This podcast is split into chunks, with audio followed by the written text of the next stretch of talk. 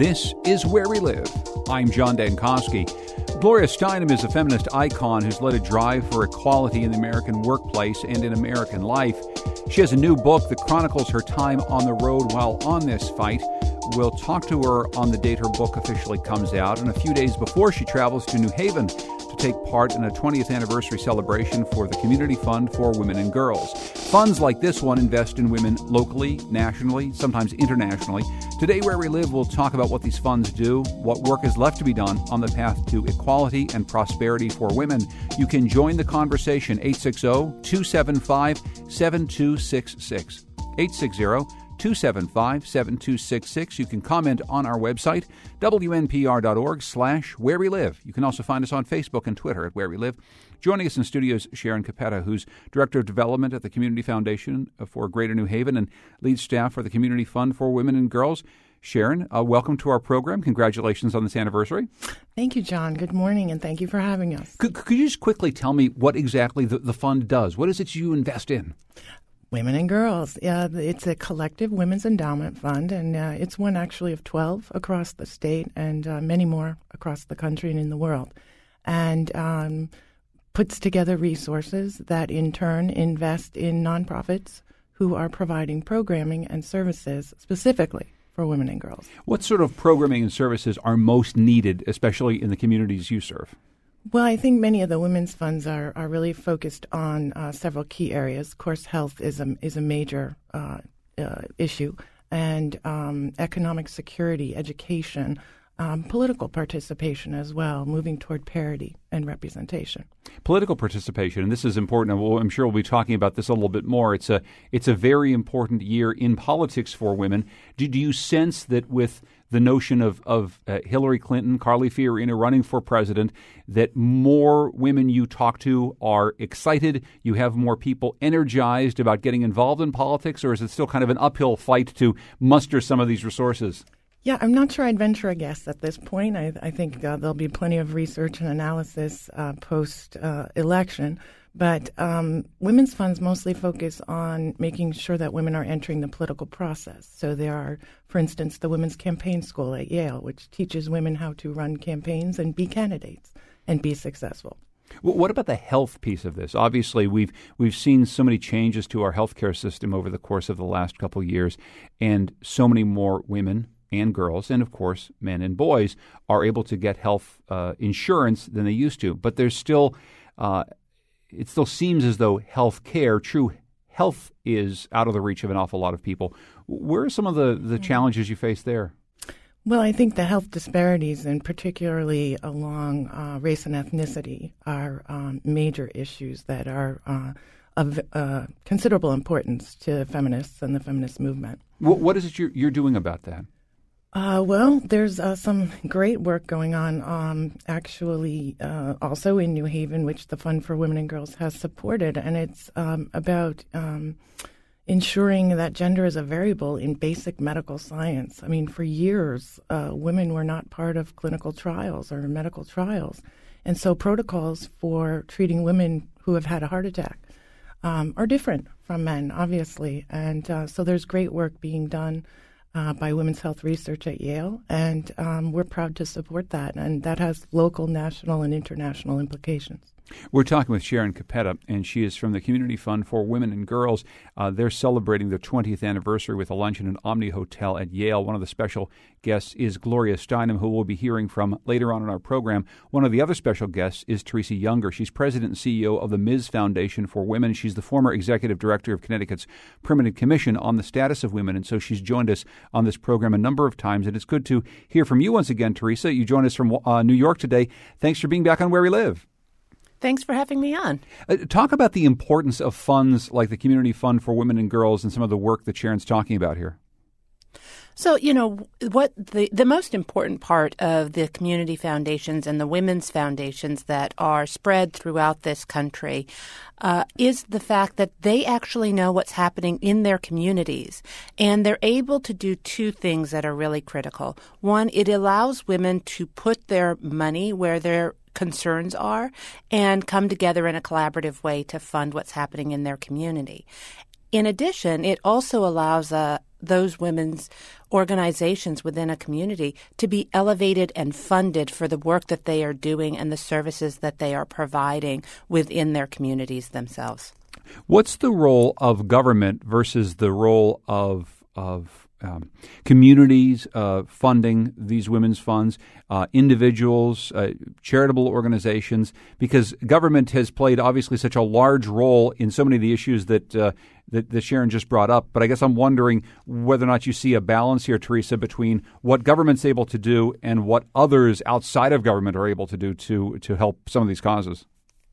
There's plenty of work for everybody to do. I think it would be uh, disingenuous disingenuous of, of, us to think that government was going to be able to provide for all of the needs that uh, a community would have or that our society has as a whole. And so we have to rely, and, and it, it would be incorrect for us to assume that government has all of the answers on how to resolve some of the challenges that we have in our communities. Sometimes we have to rely on our communities to know what the answers are to best make them safe, to keep them healthy, to make sure that they have economic security. Uh, and so I think there's a role for both community uh, as well as government to play in this, and they oftentimes play it together. They oftentimes are working together. You know, the really nice thing about uh, the Women's Fund in New Haven, and you'll recall this, John, several years ago, the budget in the state of Connecticut was really bad. And we were, as a state agency, the Permanent Commission on the Status of Women was cut in half. And in order for us to do public policy work at that time, we went to the Women's Fund, both in New Haven and in Fairfield County, and asked them to help support the policy work that we were doing in New Haven, which was helping all of the communities that they were serving and all of the nonprofits that they were serving by giving them the data they needed, training them on how to be advocates uh, up at the Capitol, and creating partnerships between local government government, state government, and a state agency like the Permanent Commission on the Status of Women. So there's a real role for um, for community women's funds to play in this process. There's a partnership that needs to happen. And so, Sharon, you were essentially underpinning what is a, a government function here. The the uh, Permanent uh, Commission for the Status of Women was underfunded, and it has um, sustained cuts over the course of years. And so, your organization and others had to step in and underpin this. Yeah, well, it was a, an important statement to make. Uh, the the voices of women, the experiences of women. Uh, when we when we get to the the place we want to be, we will not be thinking about gender after the fact. We'll be thinking about it ahead of time. So if we want to do workforce development, and nearly fifty percent of the workforce is female, we want to make sure that our workforce development training programs are friendly to female and to women and allow them to succeed. Uh, so, uh, Teresa Younger, I, we've talked about some of these issues in the past, but I think it's a it's a really good time to talk through some of these things. We've we've established a little bit about what uh, Ms. Foundation does and and what uh, the Community Fund for Women and Girls does, but th- this idea of investing in women and girls versus investing in people, right? G- give me give me some specifics. Your elevator pitch first, Teresa, about why it's important to invest in women and girls as opposed to just invest broadly in workforce solutions, to just broadly invest in um, in health equity for all. I mean, what's the what's the difference here? Well, I think what's really important in respecting and reflecting on investing in women and girls is that women make up 50% of the population. And yet we have, we get 7% of philanthropic dollars coming our way. Uh, more ha- households are headed by women today. More women make up the worst workforce than ever before.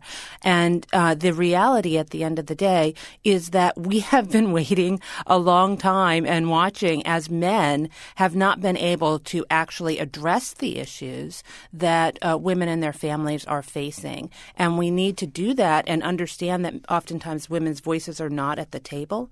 And so we need to make sure that women's voices are at the table so that they can be heard and that they can lend their expertise to the solutions that need to happen to build our communities and make them stronger.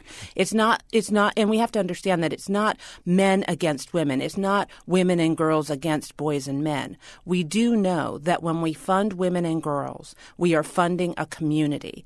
And in funding that community, we make the entire society stronger. One of the things that you'll hear me talk about uh, with Gloria Steinem later, Teresa, and, and, I think I've discussed this with her a few times, and I think it's a fascinating topic, is the notion of equality for women. We talk about something like pay equality, right? We we understand the statistics that women make less per hour or per per dollar than than men do. Um, but at the same point that we talk about equality, you and others make, and Gloria Steinem makes a very strong case that there is something vital and important about bringing women's voices to the table that doesn't have anything to do with equality. It's because the actual voice of women help to change something about the matrix of politics and society and, and corporations. Can you talk about that a little bit more? Because it's a very nuanced argument, right? You, it's not just about having the equal number of women as men and women making the same amount as men. It's that women bring something different to the table.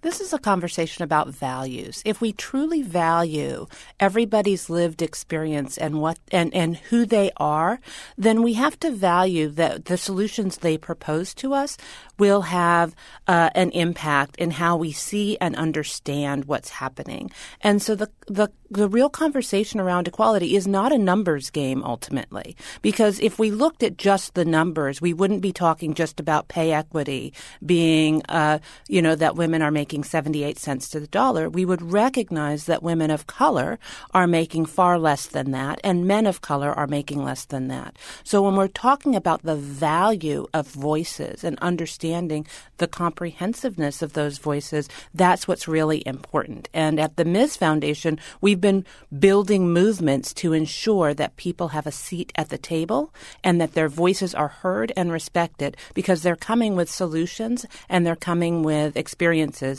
that help have an impact on how we might come up with solutions for some of the real challenges that uh, we are facing as a society. Sharon, do you have a thought about that idea? I actually do. I mean, there's uh, been quite a bit of research when we when we move past is this about men versus women, boys versus girls. When we move past about it, we see how by taking a look through gender, we are able to see things differently. Um, the uh, Stanford Social Review did did uh, an incredible amount of research, and there's uh, a body of knowledge developing about how corporations with uh, more women's representation, both in, on board leadership as well as uh, management and executive levels, actually outperform their counterparts. And so when we're looking in the market and we're looking to make investments, are we taking that into account? Which helps our bottom line, helps the corporate bottom line, helps the community's bottom line. So, Teresa, what are the barriers to that? I mean, it seems as though we can make an economic argument for uh, women to have more positions of power, say, in the corporate world, but yet this is an argument that doesn't seem to necessarily be heard loud and clear by corporate America.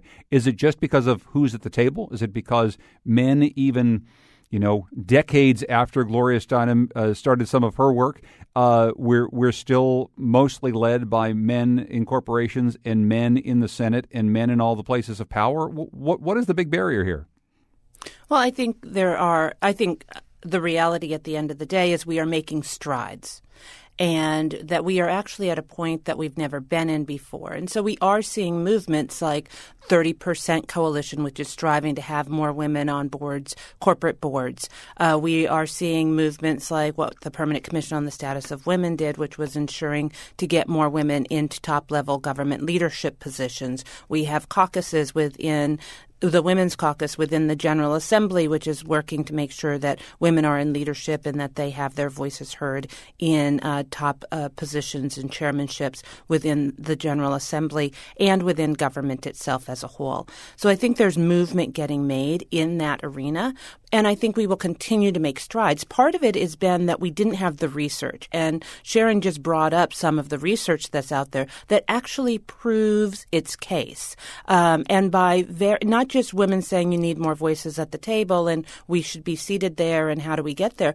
we also have now more than ever women who have college educations, who have work experience that they didn't have before, and so they can compete at the same level as many men uh, in the kinds of leadership that we want them to be seeking and the supports to be in those leadership positions. Uh, Teresa, I just want to ask you one more question before the break. And, and I mentioned uh, some of the politics of, of 2016 in the campaign earlier.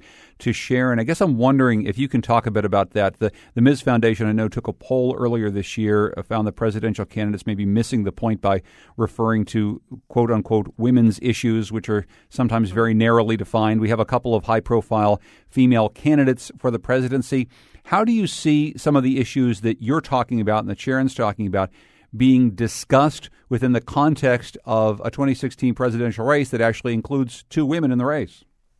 Well, one of the things I think that was most important about the research and polling that we did at the Ms. Foundation this summer was that we actually have data that says to candidates, when you are talking about quote unquote women's issues, you're marginalizing the conversation. And that women's lives are far more complex than that. And we need to understand that. And so when you want to talk and engage women in conversations about innovation, innovative solutions and what's happening in our communities, you need to talk about the um, the impact of, of what those issues are as they affect women in their communities. And we've put that information out there. And in all actuality, when you talk about women and and the impact that they have in their communities and what they need to see done, you talk about how complex our lives are. And the polling said to politicians, we want you to talk about the complexity of our lives. We don't want you to think that everything is separated out. So if you want to talk about healthcare, you need to talk about access, you need to talk about education, you need to talk about transportation, you need to talk about gender disparities as well as race disparities in this conversation. Please don't assume us as the public don't have all of these experiences affecting us and make your policy decisions based on understanding the complexity of our lives. And, Sharon, that gets specifically to some of the work that you folks do. It's it's about trying to actually fund a complex series of things that make up women's and girls' lives, as opposed to just simply what we have long referred to as "quote unquote" women's issues. Yes, we did. Um, in 2012, we did a status of women and girls in New Haven, and um, uh, there was qualitative and quantitative research. And in the qualitative, across socioeconomic uh, stratus, the, it was clear that the issues that women in New Haven were facing were child care and family care issues were drastically affecting their ability to work and support their families. The cost of housing was, was a severe issue for the women that we spoke with. And so, um, you know, this is basic stuff. This is this is um, single female head of households uh, is the nexus point we feel for investing in women and moving our community forward. We're talking about investing in women in New Haven and Connecticut and in America. When we come back from our break, we'll be talking about investing in women and girls around the globe. If you want to join us, 860 275 7266. You can find us on Facebook and Twitter at Where We Live.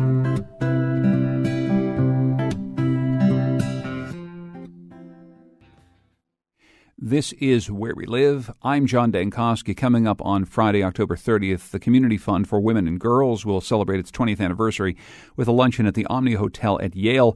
Special guests include Teresa Younger, who's the president and CEO of the Ms. Foundation for Women, who joins us today from New York on the program. Uh, another special guest is Gloria Steinem, the noted activist and feminist. She'll join us later on in the program. We're also joined today by Sharon Capetta, who's uh, Director of Development at the Community Foundation for Greater New Haven and lead staff for the Community Fund for Women and Girls. I want to turn now to Katja Iversen, who's CEO of Women Deliver. It's a global advocate uh, for investment in girls and women. And Katja, thank you so much for joining us. I appreciate it. Well, um, it's my pleasure. Could, could you tell us about the work that Women Deliver uh, does? I can. We are a global advocate for the health, rights, and well being of girls and women, with a particular focus on driving investment, and that's both political investment, financial investment, and programmatic investment in uh, girls and women, uh, including and very much in the maternal health around the world, sexual and reproductive health, access to family planning, and gender equality. Why is it so important to make these investments on, on in women around the world? As we say, women deliver and much more than babies. so, you know, if we want to see progress both for the individual woman and girl and for the whole, uh, as Teresa said, communities, but also nations, we have to invest in girls and women. There's a fantastic untapped potential uh, if uh, girls and women were healthier had more education, were economic empowered and political participated, then we could see uh, a great progress for everybody. Uh, we've seen a number of studies over the course of years, Katja, about how small investments, even in women as heads of households in many, many developing countries, can be shown to be one of the, the biggest economic drivers for these places. And these are these are very real numbers, as you say. These are um, these are investments that do pay themselves back. Why do you think that the struggle to get people to to see this, to invest in a way that clearly makes a lot of sense and can do a lot of good? Well, the easy answer is that it's uh, been considered a woman's issue. Let me just give you a quick snapshot. Every day, 800 women die in childbirth. 225 million women do not have access to family planning so they can decide when and if to become pregnant. 1.8 million young people uh, do, uh, that's kind of what we see in the world today. Their choices and opportunities also when it comes to uh, reproduction will define the world as we want it and as we know it. So, you know, investing in girls and women and their reproductive health and uh, uh, making them survive uh, pregnancy and childbirth is just the bedrock if we want to see progress, both in terms of gender equality, but also in terms of a bigger economic gain. Uh, Teresa Younger, I want to quickly turn to you because Katja is talking specifically about reproductive health around the world. We recently had a conversation here about Planned Parenthood and the uh, the fight uh, amongst some to defund Planned Parenthood at the federal level. I guess I'm wondering if you can talk a bit about how that uh, conversation has struck you because obviously it brings some of these very important issues back into the forefront and onto you know the floors of Congress in a way that we maybe haven't had for some time. Well, I think it, it, yeah, it was really, it's really been disappointing, I think, in the progress that we've been making over the past 40 years around women's health and women's rights to have a conversation back about whether we should fund or defund a, a woman's decision. And, and, and to clarify that in this state and in this, in this country, uh, public funds are not going towards uh, those those public dollars are not going towards uh, abortion. But we have to trust. You know, when the Ms. Foundation started 40 years ago, and I'm sure Gloria says this uh, when you're talking with her, um, when the, we we trusted that women knew and their bodies and could make decisions for their families and what was right for their families and their communities. And what we have to understand is that communities need to make women need to make those decisions for themselves and for them their families, and we can't make that for them. And we need to be aware of not just whether you're funding or defunding Planned Parenthood and what that looks like, but there are many more organizations across this country that are doing work to help protect and defend women's rights on a very localized level. And that's the importance of funding like uh, Women We Deliver and the Community Foundation because they know what's happening in their communities and what's happening on the ground and can make sure that those organizations continue to get funded so that women, women of color, immigrant women, and low income women can all have access and control over their reproductive rights. Uh, Katja, another piece of this, of course, is more broadly the question of education for women around the globe. Uh, the Nobel uh, Prize laureate uh, Malala Yousafzai has certainly taken uh, education for girls around the globe as as the thing that she is championing, and we're hearing more about it. But um, even with as many problems as there are in the United States, it is a far more systemic problem in many developing countries. I guess I'm wondering uh, how big you see the challenges there, and maybe you can talk about some of the progress made toward getting girls educated in various places around the world. Yes, in, in general, we, we are optimists. We see it both when it comes to family planning and maternal health, that things are really going the right way. And we think it, it, it is also because it's not seen only as a woman's issue anymore. It's seen as an economic and an a development issue. And of course, girls' education is one of the drivers of that progress. Today, we see that there's almost parity in the primary education around the world, but when as soon as we get into secondary education and beyond, uh, girls drop out. They drop out for many reasons. Um, they they have to go home help their families when they start menstruating, you know, it, for many it's difficult. There's no access to water, sanitation, and etc. But we do see, and, and it's it's it's a very very strong investment case that when we keep girls in school beyond the seventh grade, we see child marriage go down. We see um, maternal mortality go down. We see a number of children go down. We see, in general, healthier families, and we also see the effect on GDP for countries. So it is a it is a very strong strong investment case there, uh, and combining that with access to family planning, access to good health, and the economic empowerment. That is what we would call a power cocktail. Uh, Sharon, we obviously do not have the gaps in education between uh, boys and girls in Greater New Haven that we do in other parts of the world. But still, I assume that education is a big part of what you're looking at for girls and women. Absolutely. Um, our, our colleague fund here in uh, Greater Hartford, the Aurora Foundation, they have made a priority for college completion. Um, mention, mentioning the difficulties and the challenges in completing that degree, and we see that um, working with our partners at Gateway and the universities we hear back that uh, young women oftentimes are, are not able to complete their degree because caregiving responsibilities at home prevent them from actually doing that. So, yes, we're concerned about it and we're focused on it. Uh, Katja, before I let you go, I know that you have a, a conference coming up in Denmark next May. Who will you be bringing together? Well, it will be the largest conference on the health rights and well being of girls and women for more than a decade.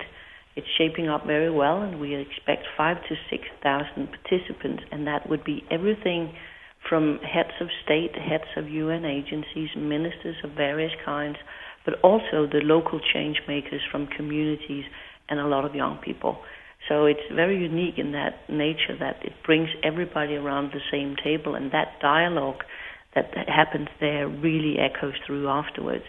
Focus will be on solutions, on how do we make, you know, kind of knowing that women are drivers of development and progress, how do we make the new global development goals that the world has just agreed upon, how do we make them matter most for girls and women? Because that's the train that's going to drive it.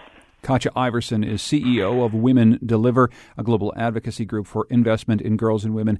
Katja, thank you so much for joining us. I appreciate it. My pleasure.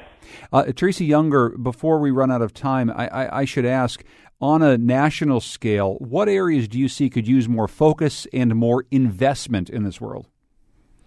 So, you know, I th- I think I'm going to leave it to the grassroots where we have been placing our dollars, which is around uh, health, safety, and economic security, ensuring that uh, organizations on the ground have the flexibility to use the dollars as they see fit, and that people understand that we need those dollars and the flexibility so that they can service the community. And it means being able to support organizations that have budgets of around $500,000 or less. It also means that these are oftentimes organizations that are run by women uh, of color and women in, in rural areas that we need to make sure we get dollars into those communities co- so that they can come up with the innovative solutions that will help grow and, uh, and then bring them together so they can share that information with each other.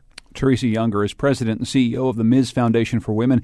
She was formerly the executive director of Connecticut's Permanent Commission on the Status of Women. Teresa, good to talk with you once again. Thanks for joining us on Where We Live. Thank you. Uh, Sharon Capetta is Director of Development at the Community Foundation for Greater New Haven and lead staff for the Community Fund for Women and Girls. Sharon, thank you for joining us and congratulations on your anniversary. Thank you, John. This anniversary is coming up this October 30th, where the Community Fund will have a luncheon at the Omni Hotel at Yale. Special guests include Teresa Younger and our next guest, Gloria Steinem. Gloria Steinem has a new book out. It's called My Life on the Road. We'll talk about her life and her travels throughout her uh, last, maybe say, three, four decades. It's coming up next here on Where We Live. This is Where We Live. I'm John Dankosky. Coming up on tomorrow's show, legislative leaders met with the governor this week for budget talks. On our weekly news roundtable, The Wheelhouse will talk about what they talked about with a team of Capitol reporters. Hope you can join us. Today on our program, American feminist icon Gloria Steinem, who just came out with her first book in more than two decades. It's called My Life on the Road, and it offers a candid account of Steinem's life as a traveler, a writer, and a leader of the women's rights movement. Earlier this month, Steinem joined us by phone to talk about the book and to preview her upcoming appearance as part of an event celebrating the Community Fund for Women and Girls in New Haven. Gloria Steinem, welcome back to Where We Live. Thanks so much for joining us. Thank you. I'd like to talk for a, a, few minutes about your brand new book called My Life on the Road, which is just coming out now. And it's your first book in about 20 years. Why tell this story about life on the road right now? Because I was living it instead of telling it. I think it was almost 20 years ago when I decided to write this book because I realized that I was writing least about what I was doing most. And then I would work on it every summer for a month and then not work on it for 11 months. So, I mean, in a way, it's it's better because there's a lot more experience in it. But I got very impatient with myself, as you can imagine. Your life traveling didn't start once you became famous. It it started very early in your life. Tell us about growing up and about moving from place to place, Ohio, Florida, Michigan, and California, and what it meant to you as you were growing up oddly, I didn't realize until I started the book that, of course, perhaps the fact that I was spending more than my half my life on the road was related to growing up in a house trailer as a child, because until the age of ten or so, uh, my parents and my sister and I had a summer, a small summer resort in southern Michigan. But for most of the year, we got in our house trailer and traveled to Florida or California with my father making a living by buying and selling antiques to roadside dealers. So, uh, you know, it really is the most familiar thing in a deep childhood sense. I'm sure, much like many other children who grow up moving from place to place, you talk about wanting to have a more traditional life, a more traditional childhood with the house that you call home. Is that something that you, you longed for as a kid? Yes, I think especially as a child, you want to be like other kids. So I would see in movies that other kids lived in houses with white picket fences and walked to school, and I thought, oh, I want to do that too. and I never stopped to think that those kids might envy me because I was leading a, a much more free life. Of course, I never quite learned math or geography except by going state to state, but I read all the time. So, um, you know, which was kind of what my parents were counting on, I think. So, you know, I didn't go to school a full year until I was about 11 or so. This, of course, I'm sure gave you over time an itch to continue to travel. Um, talk about the the formative experiences you had as you were a, a, young woman and some of the places that you went. I, I, I read about a, a, formative trip to India, maybe a chance to see places that you never thought that you'd see growing up. What what did travel mean once you once you were out on your own and doing some traveling? Mm. Um, you know, it's it's not as if I understood this at the time. You know, I think we understand one step at a time.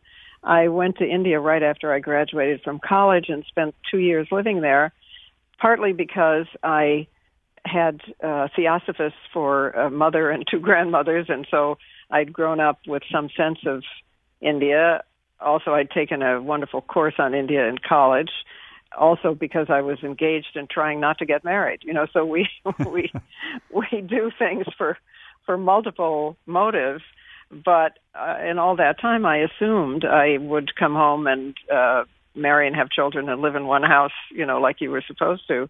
It's just that I kept putting it off. It took me until I don't know almost 50 to realize wait a minute this isn't preparing for life this is my life. What did your travel, especially your travel abroad, teach you about the different ways that, that women live in the world and some of the challenges that they face? Certainly, living in India taught me that many, many, many women in India faced huge physical challenges more than in many other countries. It also taught me about unity among women because there had been a huge women's movement that led to the independence movement, and many of whose tactics were those tactics of nonviolence adopted by Gandhi, as I later learned. So it both taught me the depths of problems worldwide and also ways of organizing uh, uh, against them.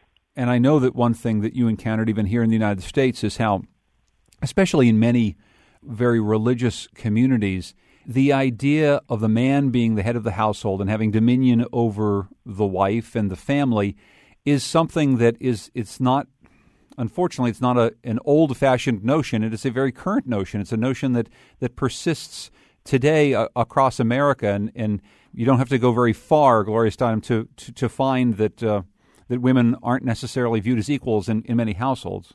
Yes, and I've I've come to see in a deep way that in a big sense, in a big anthropological sense, that is the purpose of monotheism. I mean, if God looks like man, man is God. And it uh, has racial implications too. I mean, why does Jesus have blonde hair and blue eyes in the middle of the Middle East? You know, so I think in a big way we have to begin to talk about the politics of religion. Otherwise, those kinds of politics that are so deep are the only ones we don't talk about. We're talking with Gloria Steinem, uh, whose brand new book is called My Life on the Road. Uh, she's going to be at the Community Fund for Women and Girls celebrating their 20th anniversary this year. We'll have more information on our website, wnpr.org slash where we live. Actually, in talking about politics, near the end of your book, you talk about working in politics, and, and you tell a story about going to work uh, in Missouri to campaign for Harriet Woods in a U.S. Senate race against John Danforth. And the reason I wanted you to talk about this time – is because you lay out a, a very interesting series of impacts that this race and the outcome of this race had, and you draw the, the sort of conclusions that might, um, I suppose, cure someone of the notion that their vote doesn't matter. Can you just tell the story about that race and what you learned from it? Yes, I'm I'm so glad that you bring that up because I do think we are told that politics is dirty, our vote doesn't matter, in order to suppress the vote by people who benefit from a low voter turnout because the low turnout tends to be of whiter, better educated, or richer voters and older voters too, not so much younger voters. So I truly learned a lifetime lesson by the race that you cite because Harriet Woods lost it by less than 1% of the vote due to a huge influx of well paid ads, negative ads at the very end. In fact, it was so clearly about money that it became the inspiration for the founding of Emily's List. So, you know, as a result of the election of Danforth to the U.S. Senate, he took with him as part of his staff a man named Clarence Thomas, who then was visible in Washington as a very rare black right wing person and lawyer, right? And so he then was appointed the head of the EEOC and uh, did his best to dismantle the class action abilities of the EEOC, then briefly on the Court of Appeals, and then was present as a possible replacement, uh, an African American replacement for the great African American jurist Thurgood Marshall. Marshall you know, think of everything that resulted from him, arguably, from him being on the court, one being the victory of uh, Bush over Gore, thus leading to two wars in Iraq, one in Afghanistan, the privatization of prisons around the country so that now they many more are run for profit as was pioneered in in Texas. Uh, you know you you can just go on and on of denial of climate warming, you know, and you can trace all of that back to just a few votes in the state of Missouri. It's it's, it's for like the parable, you know, for want of a nail, the the shoe was lost, the horse was lost, the battle was lost. And we we must understand that because the voting booth happens to be the only place in the world that I can think of where the most powerful uh, are no more powerful than the least powerful. Hmm. Talking a bit about politics, I, I, I, would love to have you weigh in a little bit on the on the debates surrounding the defunding of Planned Parenthood. The fact that this has been held up as essentially a, a way to shut down the government, to talk about one instance on tape as a reason to now shut down the entire government. What do you make of this, having a long experience about politics of this sort in Washington? Uh, first of all, it is going against the majority opinion. Planned Parenthood is pretty much the most trusted and supported organization in the United States. So it has, again, once again, if we had a voter turnout that was greater, then we might not be having this this discussion. But it is about something basic, which is the control of reproduction, which means controlling women's bodies it's not a debate that's going to go away because it is so fundamentally basic. I mean, all the courses that we take on economics ought to start with reproduction, not just production, because it is so much more basic to the production of workers and soldiers and the ability to influence what races and classes increase or don't increase. You know, it is so fundamental. It is so much part of the air we breathe that we don't always notice how fundamental it is. But at this moment in time, the ultra right wing is definitely noticing it because we as a country are about to become a minority European American country for the first time. This seems good to me because you know we're going to understand the rest of the world better, we'll be more diverse, but it doesn't seem good to groups that have been born into the idea that being white and also being male gives you some natural play, upper place in in a in a hierarchy. They seem to be kind of in panic now. So the same groups that are opposing immigration, for instance, are also opposing safe and legal abortion, sex education, and contraception because, you know, as they point out, the white race, uh, you know, there is no such thing as race, but in their terms, white women are having fewer children than women of color, apparently, and they are literally in a panic. You know, I mean, I think if we understand how both how basic it is and also how wrong you know, we can help to mobilize ourselves to continue what we hope to be the American the American tradition of, of equality and democracy. And this may be, be too broad a statement, but I, have looked at the last few years since uh, President Obama was elected and everything that's happened since then as being largely in America a conversation about race in various ways, certainly about immigration, in the last year and a half, the many, many issues having to do with police in urban areas and African Americans. It seems as though this presidential race is shaping up to be one that may be much more about gender. An awful lot of Republican candidates who talk about reproductive rights, Donald Trump, who says some very, uh, very unflattering things about women, two women in the race, of course, Hillary Clinton and Carly Fiorina.